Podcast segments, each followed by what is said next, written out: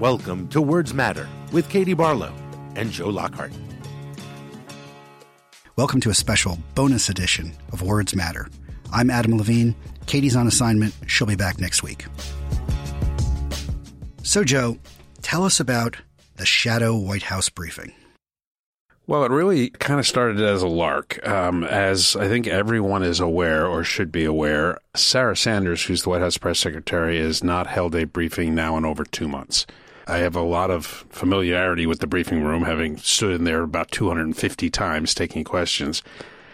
And, you know, I, I went through a series of emotions uh, first jealousy that she didn't have to brief, and then really bordering on outrage that this important thing is not being done. And I was sitting talking to some friends one night, and one of them said, Why don't you just do your own? And I said, Well, how would I do my own? And they said, Twitter. And I thought, Why not just do my own? And we were literally sitting around Saturday night at, at our dinner table. And I said, That's an interesting idea. And she said, No, no, no, no. Take the computer out right now. And we took the computer out and started and did it a couple times for fun, got a good response. So I started this week doing a, a regular, what I call shadow briefing. It's fun and important. I'll take the fun part first. Uh, I get to answer questions the way I look at some of the outrageous things the Trump administration uh, does. I also get to play out a little game we used to play in my office uh, as we were getting ready for the briefing, which was if you could say anything, if you could answer this anyway, how would you answer it? And we everyone would give their best answer, none of them which we could use. And this is a little forum where I can just use the best answer I can think of.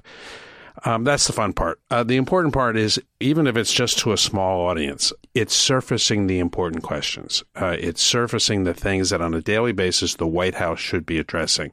On any given day, when the papers are talking about massing hundreds of thousands of troops, and the White House and the Pentagon are both absent in that conversation, it should be pointed out that they are absent in that conversation and if they don't want to engage and defend their position, people should get in and, and define it for them. So it's a very small effort to do that. Uh, it has a serious purpose.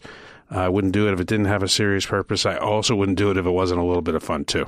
And the thing that kills me, it just bugs me when I watch Sarah Sanders, is when she does deign to do a briefing – she gets about 10 minutes in, and if it gets tough, she sort of closes the book and says, Okay, I've got to go to something, goodbye, and walks out. They don't have the sense at all that the press is part of the process and that the press is an, not just an important part of the process, but there's an obligation to include them in it.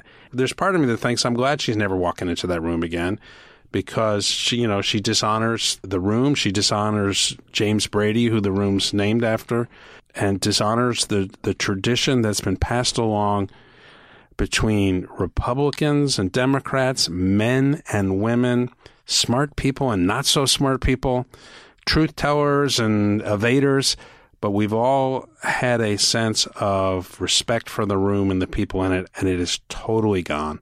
And that's too bad. And that's mostly a disservice to the American public. So there's a void and you're going to step in as a as a former White House press secretary, and you're going to try to at least uh, ceremonially fill that void. Talk about what you're going to do. There are questions that need to be surfaced that are not being surfaced. Uh, at least the public can't see them. I'm not. I'm not criticizing in any way the White House press corps. They are pushing as hard as they can every day, but we don't get to see it. I think a lot of people think, well, what's the press doing? They're not asking the questions anymore. They are we just don't get to see it's being done in the shadows of of the White House grounds. So I think a big part of this is surfacing the important questions, surfacing the hypocrisy in some of the proposals and things that get said, putting some historical context on things that get done, but doing it in a way that highlights, well, if you won't answer it, I'll answer it for you, and you're not going to like my answer because my answer is going to be the cold, hard truth. Thank you for listening to Words Matter. Please rate and review Words Matter on Apple Podcasts and other podcast providers.